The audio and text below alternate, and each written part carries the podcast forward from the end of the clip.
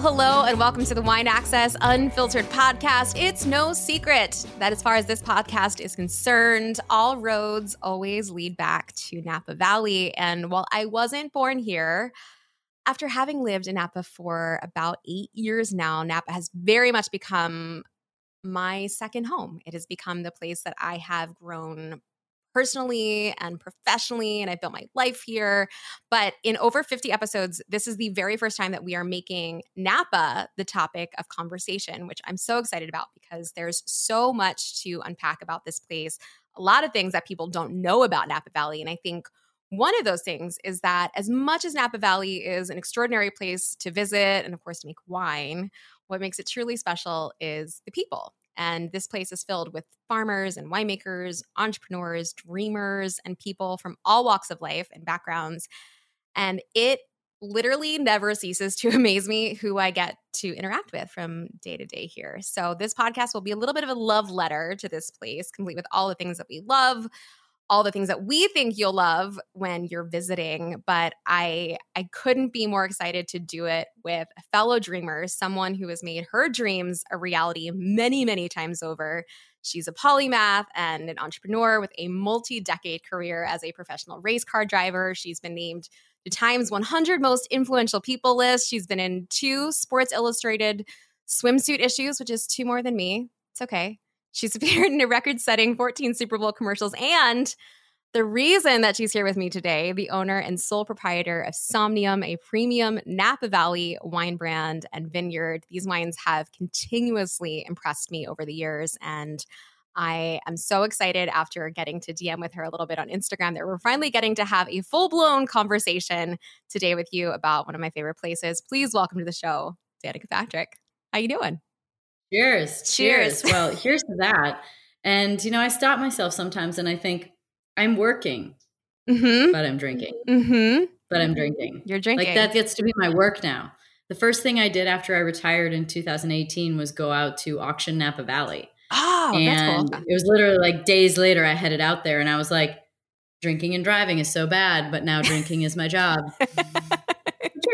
I had never considered that those two things are not uh, usually things that we like to put together, but yeah. yeah. But you're doing it and you're doing it well. My mom says hello, by the way. She's a fan. So, which Aww. I think is kind of funny because she's not into race car driving at all, but she loves you. And I, I wonder, is that that's like a thing though for you though, right? Is there a lot of people who are fans of you who are not into race car driving that just like love your spirit uh, and your energy? Because you do a lot of stuff. Yeah, I guess. I mean, I think it's a little bit because I I just transcended past the sport a little bit. Mm-hmm. You know, as a girl doing something in a man's world. Yeah. And r- breaking into that like that sort of that represents so many people trying to break down their own barriers. So that really transcends beyond the sport. Well, you're in two male dominated industries, right? So you were in race yeah. car driving and now you're in wine, which maybe we'll dive into what that looks yeah, like for sure later. Yeah. But I mean, wine, speaking engagements, speaking gigs. There's not very many guys that do mm. those. Race broadcasting. I mean, I do ten races now: seven F1, two IndyCar, two in NASCAR, and one IndyCar. And I mean, there's obviously not that many of those. So I kind of have remained in that field. But I mean, the name Somnium, which is the name of my wine, it means dream in Latin. Mm. So it was, you know, truly, it was a trip I took back in 2006 to the Valley and went to Quintessa. And for those who are familiar, which I'm sure a lot of your listeners are, it's on the valley floor. It's the huge, huge property. It's, you know, I think if I remember correctly, it was maybe 250 acres or something. Yeah. And they have like a big knoll in the middle of the property. Mm-hmm. And so, you know, just went up there one foggy November morning, waiting for the fog to pull back down into San Fran and dissipate and drinking wine at 10 a.m. after going to French Laundry for the first time the night before. That's right. It's the Napa way. And I was just like, not sure I'd be ready. I was like, how the hell am I going to be ready to drink like at 10 a.m.? But there's magic in the valley and you're ready. So I just stood there and I just swirled my wine and looked over the valley and thought to myself in my head that it would be so cool to have something like this someday. And here we are. Here we are. And I think you're not alone. I think a lot of people have come to Napa Valley and you know gone to beautiful vin- vineyards, swirled their glass, looked around, and gone like, "Wow, wouldn't it be cool to like, you know, make wine here, like live here, like come here all the time?" Yeah. Yeah. I mean, and, you know, I've been very fortunate to be a pretty good manifester of the things that I'm interested in want and to the point where I have to be a little careful how interested I am in something because the ball gets rolling pretty fast. So between the time that I thought that in 2006, that was November, I ended up seeing the property that I ended up buying. I saw the property December of 2008. Mm. So about two years later, I saw the property, and it was really just like a literally like an inner monologue idea in my head.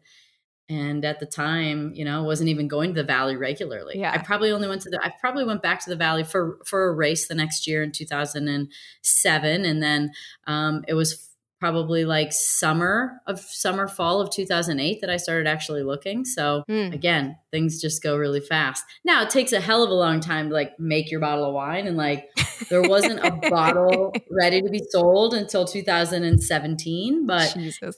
That's uh, it's definitely if you have time, you can do it a little bit slower and it doesn't you don't have to have your you know tens of millions of dollars up front to buy something already established. You can start slow, but slow it is slow it is, which is not usually your speed, but in the valley. No, I've realized that. I do everything fast.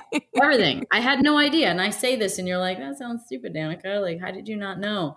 But I didn't. Like I, I think that my life was just such a way that it suited yeah. it and everything was about doing it fast. I moved here from New York. And so getting used to the Napa lifestyle here, which is significantly slower because it has to be, right? We're at the we're at the mercy of Mother Nature. Yeah wine is is a slow sport not a fast sport. It takes a long time to make wine and you have to be patient. But it's astounded me how similar new york and napa are in so many ways. Like this place is just filled with like as i said like entrepreneurs and dreamers and you don't have the concrete jungle of new york. But you do have a lot of people who are very smart you know business men and women who come from all different backgrounds and have done amazing things and you just never know who you're going to be talking to here. There's a lot of money I mean, a lot. It's got to be similar. There's a lot of money in New York, it, and there's a lot of money in the Valley. It, it's stealthier here for sure. I'm one of the poorer ones, probably.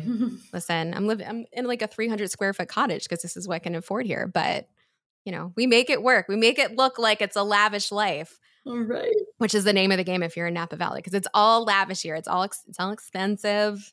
Everybody drinks wine. Fancy farming. Fancy. That's what I call it. Fancy farming. Fancy farming and this is my currency. Yes, the wine. I mean, that's true. I mean, like just being in the valley and just, you know, knowing that you can, you know, having spent so much time there over the years. I used to go there a little bit more often for trips. I still go there a couple times a year, but a lot more of my work ends up being like wine dinners on the road and charity events and different mm-hmm. things. And uh, people were literally using their wine, using olive oil, using cheese, using mm-hmm. beer.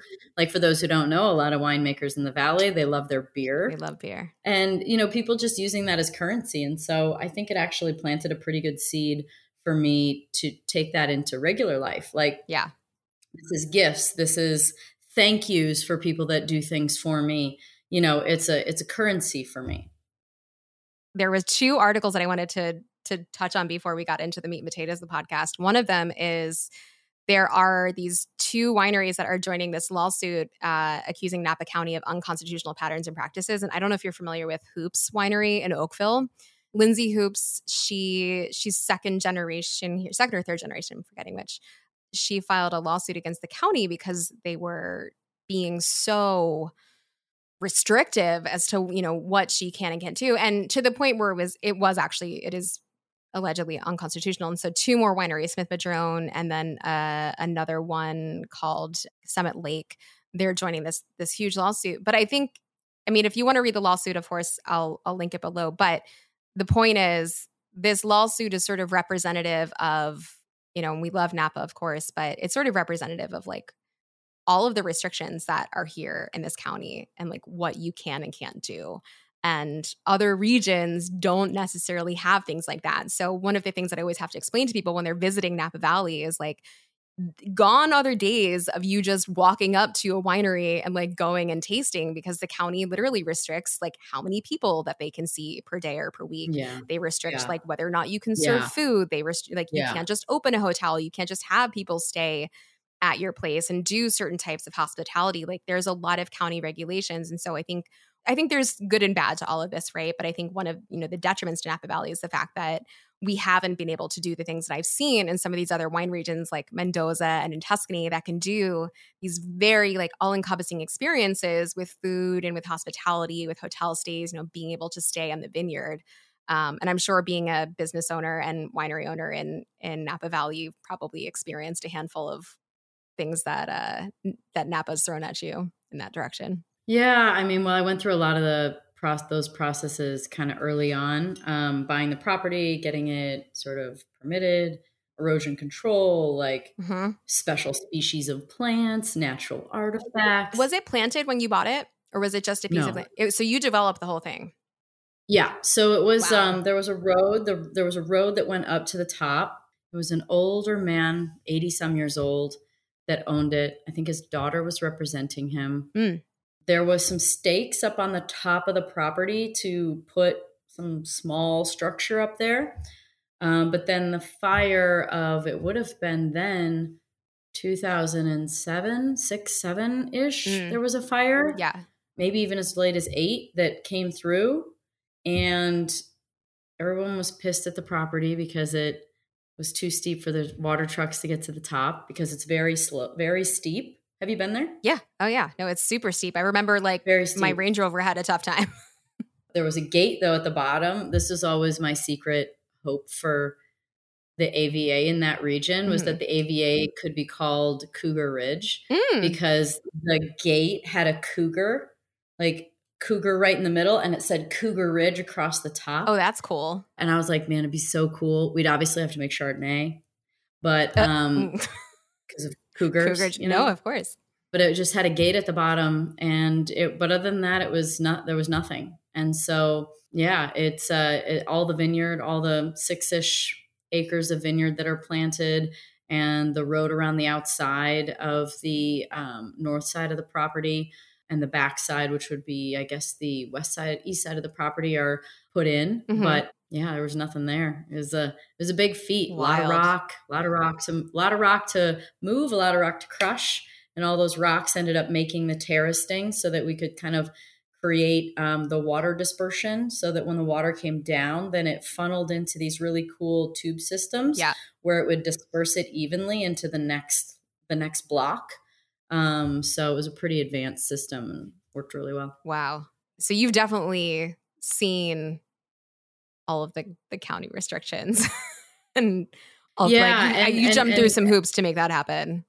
Yeah, I mean, it took a long time, and then getting um, the permits to put a winery in. Right. I did get those. It's just that my life took a lot of changes then in the sort of, you know, 2012, 13 time. So, you know, it was the cave was designed, um, big 10,000 square foot cave. Mm. The, the permits were done there's no turn lane needed to put in. Like there was a lot of things that are really that were really great. Yeah. um it's just you know there was just so much capital required. Yeah. You know i already am a small boutique winery. I mean we just don't make that much wine and so it's just so much capital and there's already been so much capital put into it yeah. that it was like man. And then especially now having Julien Fayard as my winemaker. Yeah. Actually, the way I met Julien was that I went to his he went to his cave covert mm-hmm. to go check it out because it was done by the same architect and it was a very very similar layout and same design to what my winery was going to be. That cave is beautiful. I've been there. And so I was like, man, let me go check it out. Let me hear what he has to say. And of course, he said, always build it bigger than what you need, what you think you need, which I wanted 5,000 square feet. And this thing was designed to 10. And I was like, shit, I was really hoping you'd say less, but it was beautiful. And then I just really liked him and he's really smart and really had so much, such an ability to make so many different kinds of wines mm-hmm. that it really felt like he not only could make what was best for the grape, but also listen to the proprietor and listen to the one that was you know, driving the creative direction of what kind of wine wanted to be made. Yeah. And I was like, he just is a really talented winemaker. So the relationship just grew and ended up making him my winemaker a few years ago. And um, so I now get the benefit of his facilities to be able to use. So kind of bridging that gap between just the just the vineyard and having a winery. Yeah, I think it's so smart and I think it's one of those things that people don't realize is the case a lot in Napa is that a lot of a lot of wine brands that people know and love do not make wine at their own facility. They make it at, Right. you know, either a custom crush facility or somewhere like Covert that, you know, you've got a great winemaker at the helm who's, you know, got some more space and can actually oversee the wines a little bit better that way. So that he's not moving from place Yeah. to place. Let's not forget, there are a lot of great wines that buy grapes and custom crush. Yes, a lot of them. There are a lot of wines that buy grapes and custom crush. They Oh, don't yeah. own anything. That's true. They don't they don't even own their own vineyard. Yeah, so there I mean it's all available. It just depends on your your contracts for what what grapes you're able to get and where you make it, who your winemaker Yeah. is and you know, it's um it's all possible. Mhm. But, you know, we're lucky to have such good grapes on property. For those of you dreaming of like owning a like you can do it. Like it's it's definitely possible to have a, a Yeah. wine brand in Napa Valley. Like there's there's ways to make great wine without having your own facility. Of course, it you know, it always helps to own your own vineyard because you have control over more things, but I think it kind of falls under that umbrella of like I've asked so many times, I'm like, what does it matter that's a hundred percent one grape? mm, it doesn't. it's not a super clear answer. It's not a clear answer. because you can make a phenomenal blend and arguably maybe even better. But it's more about knowing where it came from and the ability to take one grape like you know we've just started to bottle cab franc for the Mhm. first time because it's good enough off the property but whether it's cabernet sauvignon or whether it's you know cab franc or or whatever the single varietal is it's like to be 100% one of them or to be fully estate wine versus purchased grapes it's kind of just more like a feather in your cap that you've got this property that can make this wine or you've got this wine that can just be 100% one grape So and it has that much balance in it yeah. because that's what the other grapes are used for is to balance it out and Mhm. so you know it really speaks volumes about the the winemaker the vineyard the grapes all the things when you can basically take it off the property and make 100% of one grape it Totally. just says man freaking nailed like this is a special property Yeah, no, it's true. I think I think Napa in a lot of ways uniquely is able to do the single variety wines in the way that like Bordeaux can't. Like Bordeaux blends as an insurance policy. I mean, do it because every single year they have incredibly variable vintages that force them to be able to, you know, blend a little bit more Cabernet Franc in this year. Or like maybe the Merlot didn't ripen the way they thought it would. And so they have to have the ability to play with that. Whereas like somewhere like Napa Valley, if you you don't always have to do that. Like sometimes you have really great Cabernet Sauvignon 100% clear across the board and you can make that wine. Yeah. And especially when you have like a really good winemaker who can look at different barrels and even blend within that single varietal to make something like really unique and special because, yeah you know, you can have wines that are super one dimensional, uh, but you can have really incredible wines that are broad and have, Yeah. you know, complexities to them that are still single varietal. So, Yeah, and there's one. There's also another thing I think that's really special to the pro- my property, um, and other properties have it too. But I just know it for mine is that you know the different bo- blocks on the property and the different exposures they will produce, and and when they were harvested, because they're not all exactly harvested at exactly the same time, they can't be, and so that all plays a role in the flavor too. right. So you can do that. And then you can take those grapes and you can put them into different barrels, right? Like Right. American oak, French oak, medium toast, more toast. Like you can totally adjust for that vineyard based on the barrels too. So there's so many ways to layer in the the way to to make a nicely balanced wine. Um, but my property has two blocks on the bottom, which um, the fire of 2020, one for me and one for my homies. Hang on a second. Pour one out for 2020. I mean, 2020 was already a mofo, right? Oh, like it was already what it was. And I remember getting a call from Tracy, my GM, and she was like sending me pictures of the of the fire, and I saw where it was coming up, which is like the Hourglass Vineyard, Mhm. which of course is why it's called Hourglass because of the shape of the valley there, Mhm. which I found out when I finally went. but it was coming up that valley, and I was like, "Oh shit, it's coming." yeah. woke up in the morning and she said it's gone and i was like and i just sat and then i and then i finally like got to emotion and i cried and i was like because insurance blows Yep. in the valley Mhm. for this stuff so i was like all right what am i going to do i've already dumped so many millions of dollars into this i'm Right. like do i keep going because i've come this far Do I cut my losses because that's a guaranteed loss? I'm like, I don't know, but here's what I'm going to do. I'm going to take a vertical of every year I've made so far. I'm going to my friend's house and we're going to get hammered tonight. that was my plan. It's a solid plan when that happens. I got the phone call hours later and it's, she goes, Tracy goes, it's not as bad as we thought. and I was like, okay, right. what does that mean? Julien had accessed the property from out around the back side. Wow. And it only took out, and I'm getting to the punchline here, it only took out really the bottom two blocks of the property, which were Cabernet Sauvignon. And they were the first two blocks planted back in what would have probably been 13 that they got planted.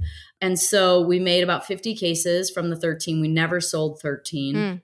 And I think we just open it for special occasions and uh, let special people that are on our you know mailing list and are uh, very good customers um, buy and taste it but the blocks were gone the rest was okay the edges were a little toasted yeah. but we didn't lose the rest of it and so julien knowing that i loved cab franc said I think we should replant Cab Franc on those bottom two blocks. And I was like, great, let's do it.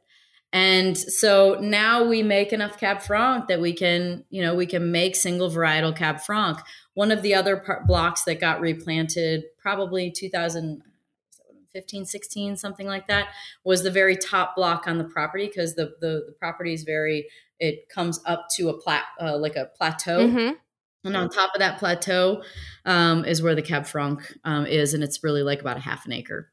Oh, that's it. It's only half. And so now we have even more. So now we have Cab Franc, which is in my glass right now, and it's phenomenal. It's so I beautiful. Mean, I, for people who don't, and it's brand new. I love Cab Franc, and if you've never had, I mean, we talked about Cab Franc from the Loire Valley, but to have Cab Franc from Napa Valley as a single varietal is like a very, very different experience, and it will give you a lot of the things that I think Cabernet Sauvignon gives you, but it's so much more interesting. And not that we don't love Cabernet Sauvignon, but I find that Cabernet Franc gives you like this really unique play of like all the fruit that you want from Cabernet Sauvignon, but then you have like floral stuff on one side that's like very rosy. And then on the other side, you have this like savory, dark, sort of brashy undertone that I love so much. And like it's just sandwiched together. And it's so interesting yeah. and so complex. And what I love is like it's just a little lighter than Cabernet. So I feel like I, Cabernet Sauvignon. So I feel like I can drink it longer. Yeah, I agree. I agree. I agree with all that. To me, there's like a real femininity to mm-hmm. it, like on the front end, mm-hmm. like like initial in your palate. It's really soft and it's really it's a more delicate floral, but like just gentle wine. Yeah. And I, I for me, I'm really big on texture. Mm-hmm. So for me, the the tannins are really plush. Yeah, they're in, softer in for Cab sure. Franc when done right. And um, and then on the back end, like you said, it's got a little bit more of that. What was the word used? Brash. Yeah, it's a little brash, a little like underbrush. Brash. Yeah, brash, or even almost like a earthy, or mm-hmm, like a totally like a finish, like a like an earth finish. And uh, for me, I mean, that's why I mean, I make I love all wine, so I love French wine, and that's very much what I love about French wine is sort of the the earthy sort of terroir sort of texture to it. So on the back end, it just like finishes with that. And it's just. Did you grow up with wine on the table? Did your parents drink? Because you know a lot about wine. Never. This is like all new for you ish. My parents like never drank alcohol at home. Mm. The only time they drank is if they went out um, or there was a party, same holidays. It was like beer yeah. or vodka, Sprite. I don't know. Like I remember when I first started racing back in the States after I would, lived in England. I lived in England from 16 to 19 racing. I came back and then I got a ride with Bobby Rahal and then I was, you know, racing all over the place at bigger IndyCar events. And so I had a great sponsor and they would do dinners all the time and my parents would sort of be ordering like their vodka whatevers and I was like it's just a lot more socially acceptable to just have a glass of wine. Like just have a glass of wine. This is you at, at how old? 19? Yeah, 21, 22. Wow. I started visiting the Valley in 2006. Mm-hmm. Um, no, that's not true. I mean, I, I went actually, um, once upon a time, I was married mm. and I went, my bachelorette party was in Napa Valley. Wow. I think we literally went to a um, a winery which is really more of like a cellar door yeah. on 29 that said like best wine ever, you know, like kind of thing. Okay. Like it's hard to do your bachelorette here now.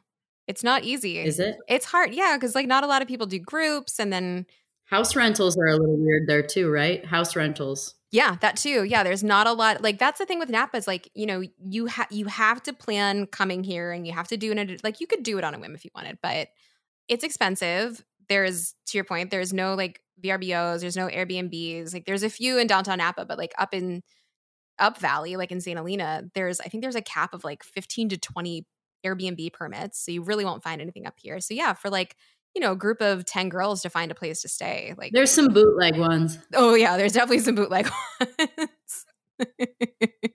Do you think that'll change? Do you think the valley will recognize that it's um like will there be a benefit or is it actually a benefit to keep it restricted so it keeps it more quiet and private? Like what is the right answer for the valley?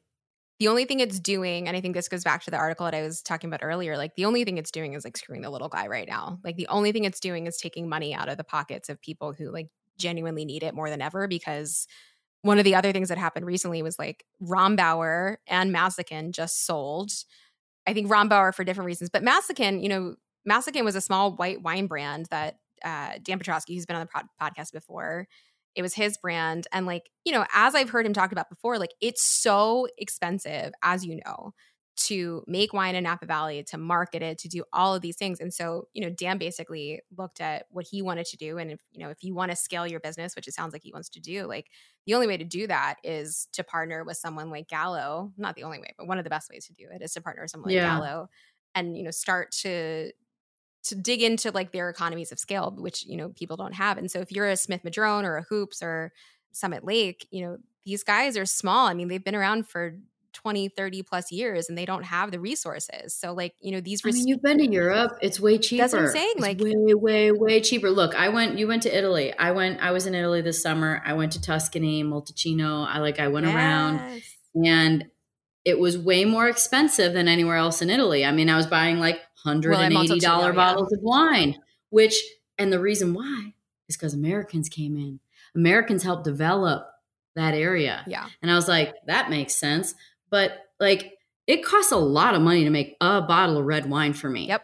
So I'm not even marking it up like what is um like it's 185 a bottle. Yeah. I mean, like by time I pay for employees and do all the things, like yeah. I'm just here to tell you, I don't make any money yet. Right. No, you're not char- you're not charging it. You're not charging those prices no. because you want to. You're charging those prices because you have to.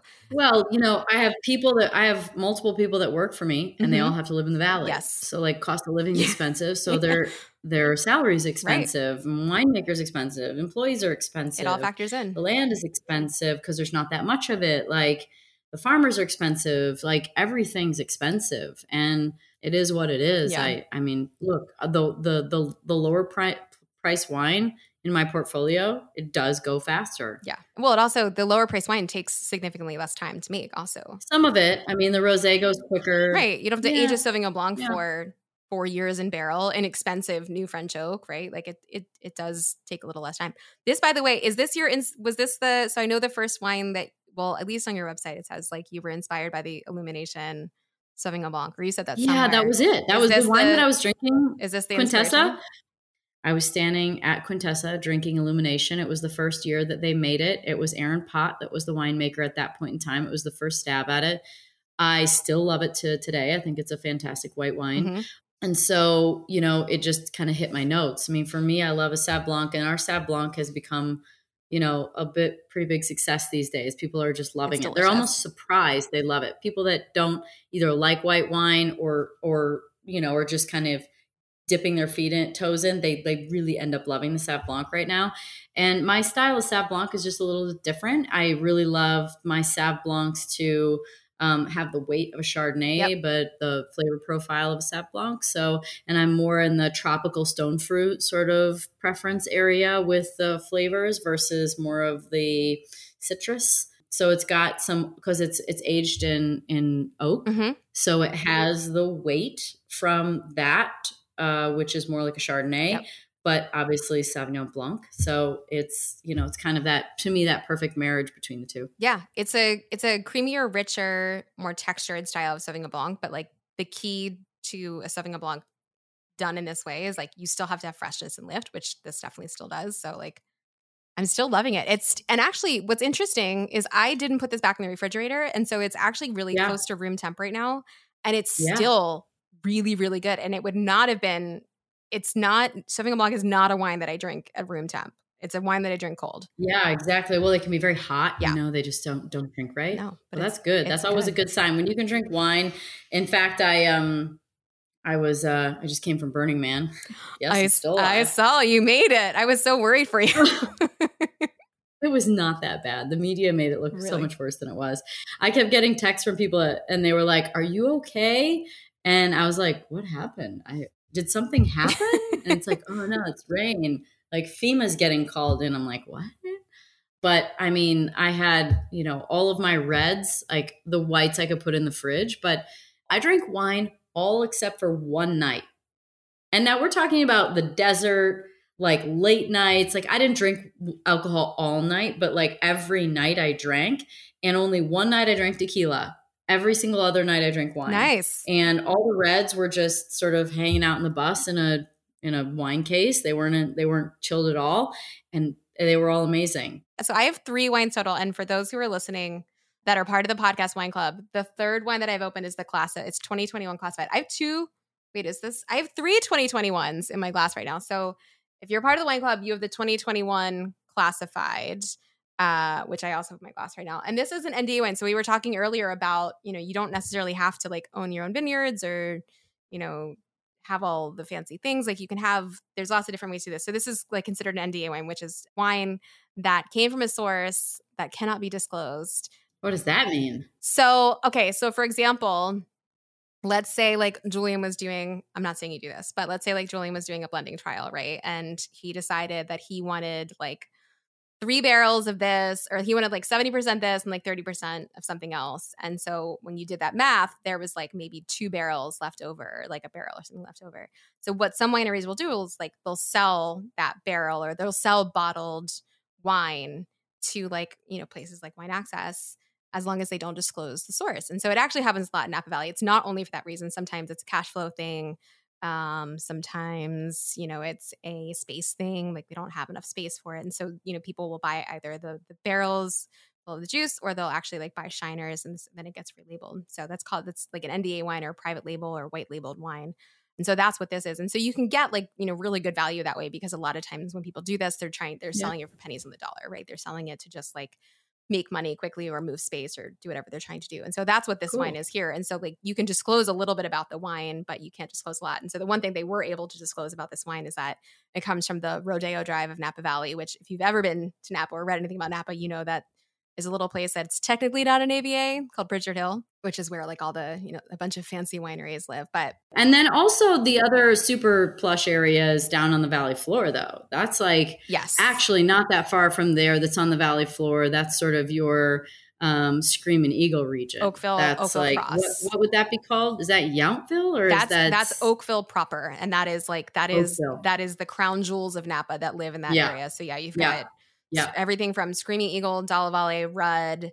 Is that like Beckstoffer too? Is that like Beckstoffer? So Andy Beckstoffer owns a bunch of vineyards. He doesn't have anything on that side of Oakville, but on the other side of Oakville, they have the Beckstoffer To Kalon vineyard, which is like you know Yeah, probably- To Kalon. Yeah, so To Kalon's probably like the most heralded vineyard in Napa Valley in terms of like Because the Alpha Omega gets sources a lot of grapes, and they have they they use the vineyard name as the for it and the To Kalon. Yeah. Well, I don't know if you know this, but like in order to use that name, so there's like if- you've ever bought grapes from Andy Beckstoffer, you'll know this.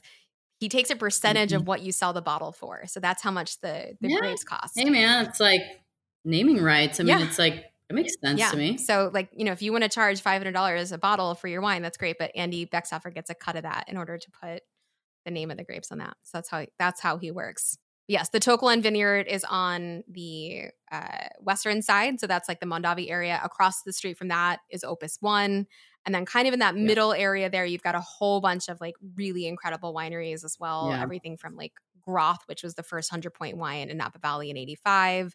Rudd Estate, Was it? Oh wow. Groth, yeah. The 1985 Groth Reserve is the very first 100 point wine. After that, it was uh, Screaming Eagle and Dalla Valle got, well, Screaming Eagle was rated up, but Dalla Valle Maya and Screaming Eagle both made by Heidi Barrett. Hang on. I have to tell you then. this is why I make Cab Franc now. Okay. So David Abreu, Mhm. Who's a very famous fan- viticulturist. farmer in the valley. Very fancy farmer. very famous for his farming, and he also makes his own wine too. He's had like at least at whenever last point I knew he had eight 100 point wines of his own. That sounds right. Yeah. Never mind how many he farmed for. His son Rico Yes, he's a driver. car driver. That's right. And so I was dating a driver at that point. We were really good friends with all them. And so we went early to Napa Valley before our race in Sonoma and stayed and hung out. We lived, stayed at Meadowood and just had a great time. Although Calistoga Ranch was my favorite until Mm. down. It was so good. And we went around with David for a couple of days and we were up at Dalla Valle and uh, David turns to me because I love the Maya and Mm. he goes, he was the one. He goes, do you realize you love Cab Franc? And I was like, and so then I had the difficult conversation with my winemaker where I was like, can we replant some maybe like Cab Franc? Would there be a good place for it? And that's where the top block got turned over from Cabernet into Cab Oh. Franc back in like 15, 16 years. And so that's what we're drinking. And um, now the bottom blocks are Cab Franc as well. So it was David Abreu that told me, you love Cab Franc. That's right. And it was because of Dalla Valle Ma- Maya. Yes, because it's a Cabernet Franc dominant wine and a beautiful, probably the most beautiful, like old school example of Cabernet Franc being done in Napa Valley for like 30 years now. You're seeing a lot more Cabernet Franc kind of, you know, pop up in the valley. And it's, it's also, you're seeing a lot more expensive Cabernet Franc. So I think at one point, Cabernet Franc was the most expensive grape, like in terms of raw materials. It was like, I think the average price per ton was like nine or ten thousand, um, which was like over a thousand dollars more than what Cabernet Sauvignon was going for. I mean, it's definitely skewed because of you know some of those grapes were coming from the To Kalon vineyard. But if you look at who's producing Cabernet Franc in the Valley, you're in very good company because all of the top producers have now started at least considering bottling or a small bottling a little bit of Cabernet Franc. So it's it's definitely going to be a huge trend in Napa. So if you're visiting Napa and people are tasting the Cabernet Franc, I think that's that's for me the one to watch in Napa is Cabernet Franc, and it has been for a while. And there's some great examples of it, present company included. Can we talk about Chenin Blanc? Because after going to South Africa, Yeah, I would just love to make a Chenin Blanc because Chenin Blanc was my favorite. Chenin Blanc used to be a huge thing here. It did? Oh my God. What happened? Yeah, so Chenin Blanc was huge for a really long time in the valley. Um, all Damn it. yeah, all the way until like the 80s, 90s, and then a lot of it got replanted. But yeah, like in the 60s, you saw a lot of Chenin, and there's still some great Chenin vineyards. In fact, if you know uh, the Mondavi sisters on the Peter Mondavi side, so the Charles Krug side, Angelina Mondavi, she and her sisters make one from in the Aloft label that's beautiful, super, super like. Damn, I want some of that. It's really, really good. Aloft? Aloft, yeah. Oh, I'm gonna ask. I'm gonna ask Tracy for that. Yeah, she'll know. Chenin and Blanc It's a beautiful. She- I think she because she's friends with them. So. I'm sure. Yeah, they're they're so great. Yeah. They make their wine up at um up at Brasswood. Another, you know, they they do custom crush up there. Although Angelina kind of oversees that whole thing. But yeah, I think if if you're in, if so, you tasted Chenin Blanc in South Africa and got excited. went to South Africa in like 2008 for vacation, and every vacation had a wine tasting aspect, like part to it. Mhm. So it was like wine tasting in Franschhoek, and then it was safari in Kruger. Mm. That was kind of the gist of it, and then finish off in Cape Town and go home. And so we somehow got hooked up with Andy Erickson because he, him, and a guy they started a winery in South Africa. Andy And Erickson we went there. Pretty damn sure. I, it wouldn't surprise me, but I had not heard that. That's kind of cool. it was totally Andy Erickson. I just like looked him up because Yeah. I was like, let me be not be an idiot. And it was totally him. That's so cool. Andy does a lot, so it doesn't surprise me. But he's also like, I mean, he's he's an incredibly talented winemaker. I'd be very curious to see what he does in South Africa. That would be cool to see. well, look, Pinotage sucks. it does suck. So minus Pinotage. Has- have you been? I mean, like, have you been to South Africa or have I you tasted haven't. much Pinotage? I haven't, but I have the the Pinotage I've tasted can stay in South Africa. I am not a fan.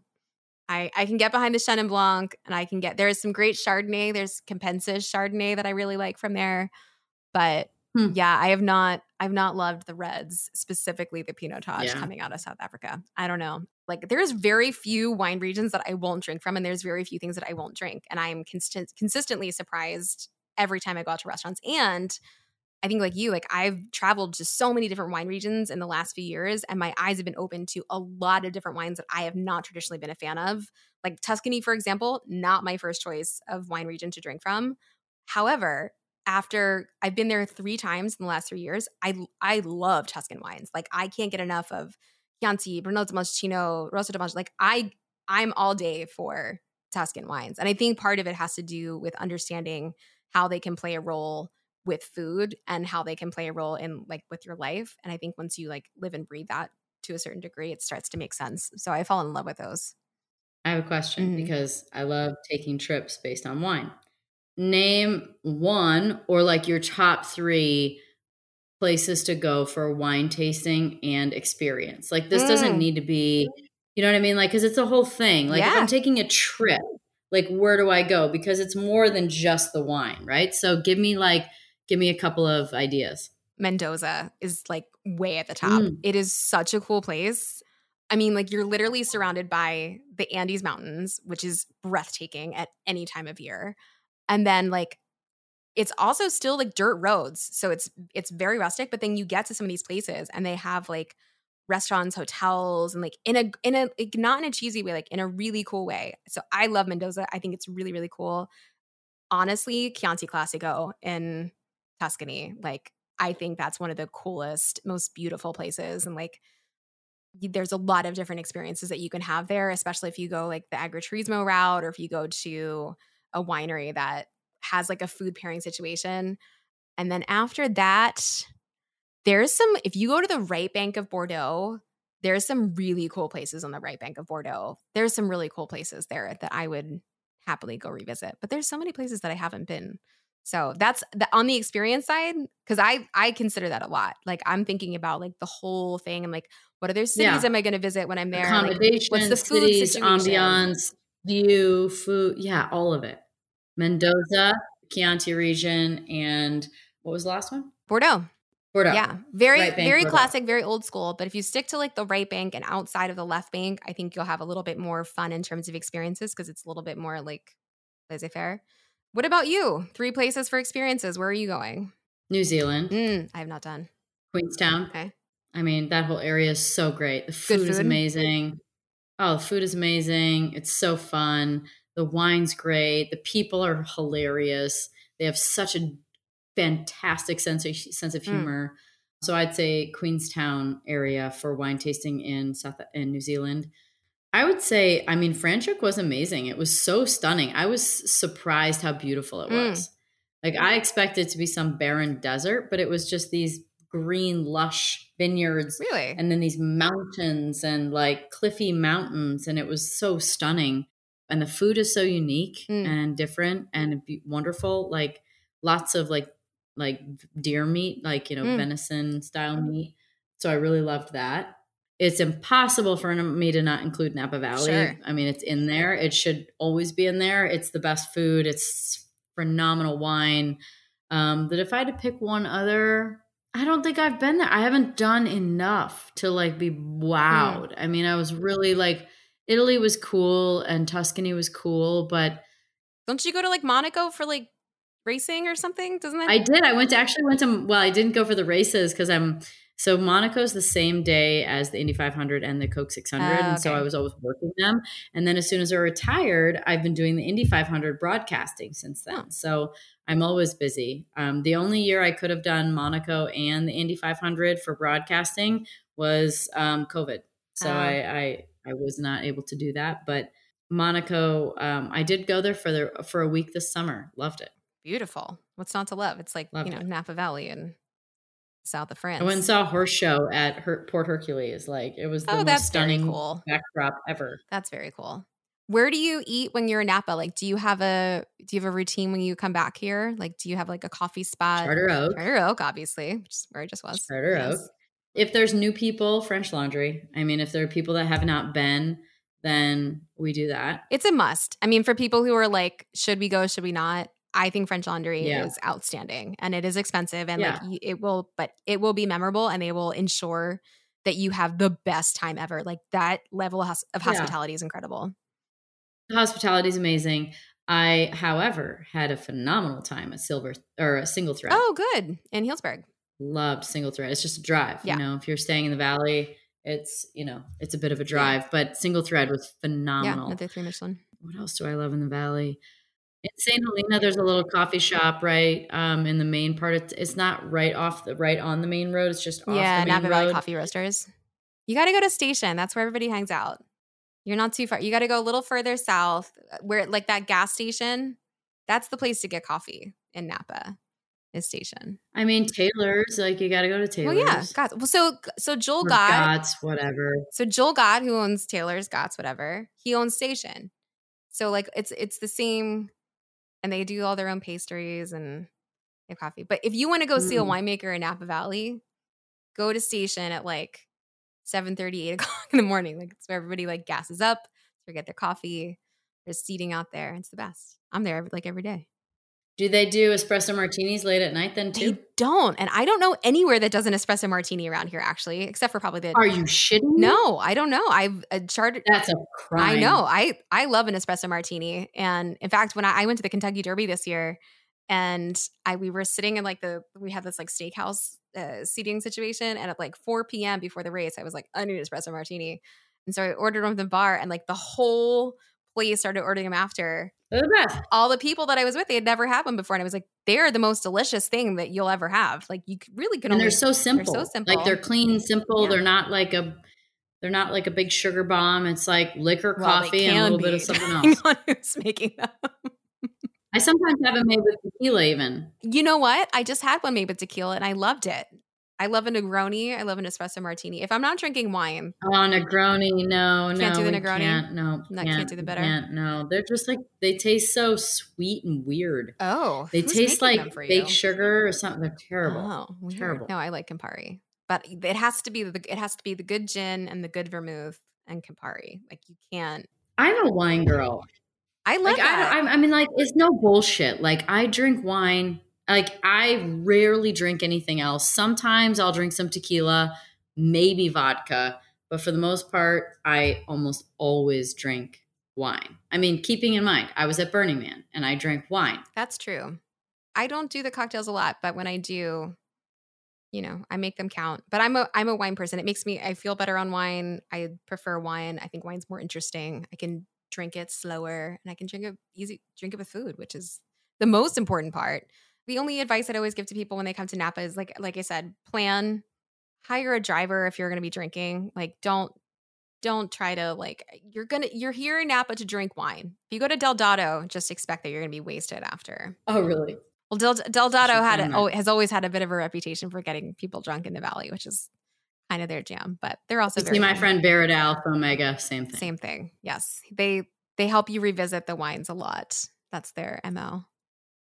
Would you like to retaste this? Would you like to revisit that? That's like. Would you like to revisit that? Is there anything that you like that you want to revisit? yeah, that's the classy way to ask for more wine. If y'all don't know that, that's that's the like universal. I would like more of that. Is may I revisit the Sauvignon Blanc? it's basically code for I'm not sure I want to buy it, but could you please convince me a little bit more? exactly.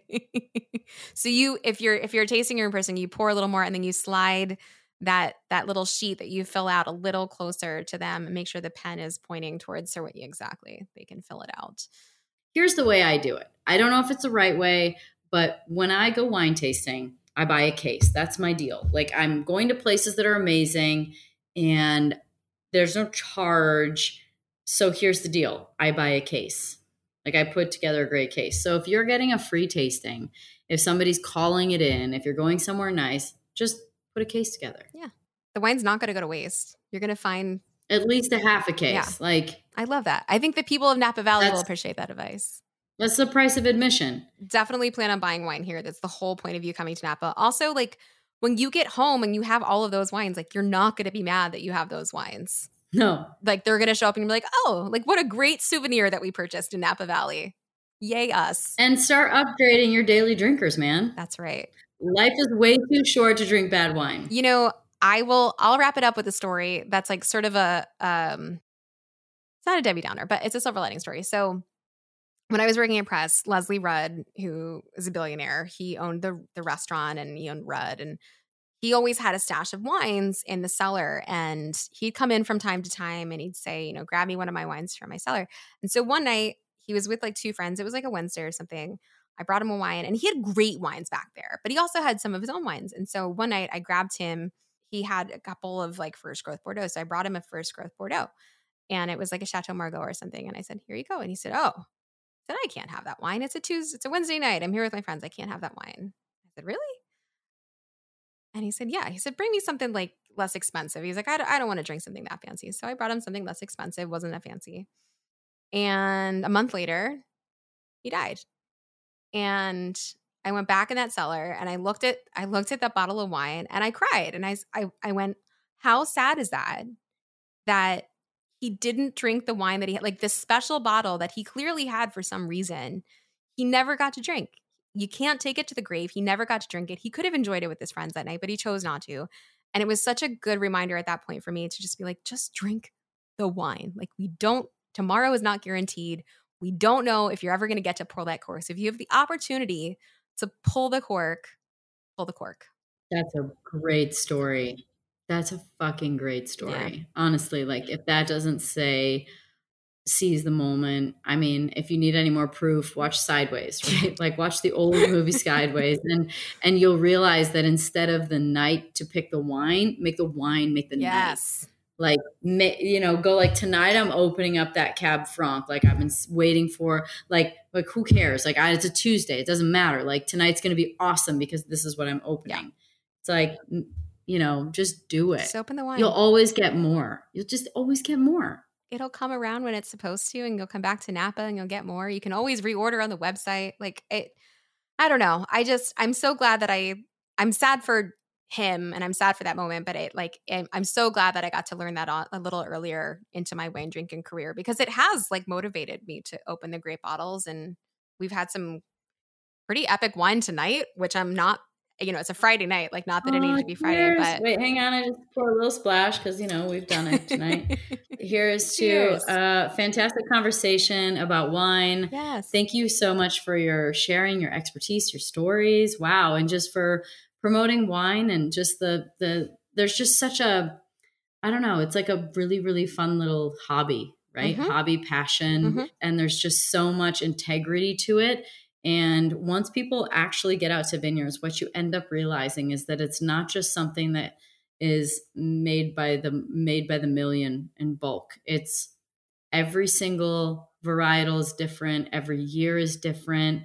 Every, every it's always different. Yep. And you'll never get more of it. Yep. And it's very special, and a lot of labor goes into it, and a lot of love goes into it. A lot of millions of dollars goes into it, and people care. And I think that's in what you end up tasting. So I think cheers. so too. I taste it in the glass. And I'm so grateful that you took the time to do this. I know you are very busy with all of your activities. You have your own podcast called Pretty Intense that people can check out. The wine, of course, is called Somnium. You also have a candle company that I just learned Hang about. on, I burned it. It's like, can you see the flame? It's right oh, there. Yeah. And it's in a really, really pretty stemless wine glass. So it's sustainable. That logo right there, it's an eye. Voyant means the seer. Um, and so um, they're in wine glasses. So when you're done, you just wash it. I love that. And you have a wine glass. I love it. I feel like so many times I've tried to save my like candle holders, and then I'm like, well, what am I going to do with this? This is useless. It's pretty and does nothing else. But that you can actually drink wine out of, which I love. So we can find you in all the places. Uh, we'll obviously link everything below. For those of you who are enjoying the wine with us tonight from the podcast, it was the 2021 classified. And if you want to enjoy the Somnium wines that we talked about, we have the Cabernet Franc, we had the Sauvignon Blanc, and did you have something else? Did you have rosé or no? Yeah, yeah you had rosé. Oh, yeah. Had the yeah the Somnium yeah. rosé. So you can find all of those on the Somnium website, and and then we also have and the Napa Valley. Yeah, there's so many great wines. It's still a Cabernet, but we just we purchase a little bit of Merlot. Right. Oh, we love Merlot. And it's a little bit more balanced and ready to drink instead of having to age it at all. And then, of course, if you're in Napa Valley, you have a beautiful new tasting room up in Calistoga that you should definitely go check out. That's right. My friends were just there from um, LA and they FaceTime me actually when I was supposed to be starting this podcast. And I was like, well, I'm supposed to be doing a podcast, look at all this wine, but the Wi Fi is out. So my phone still worked, but the Wi Fi did not. Um, so anyway, um, it's uh, she's like, it's beautiful. And they just had such a good time. The girls did such a good job. Yeah. Natalie and Tracy do an amazing job entertaining people. So please come see us and and do a tasting and and really see the space and get a feel for Sonoma. Yeah, and it's such a cute little town as well. So if you're in Napa Valley, go check it out. Danica, thank you so much. It's been a true pleasure. I'm so glad that we finally got to do this, and I hope to see you when you're in, back in the valley. Thank you.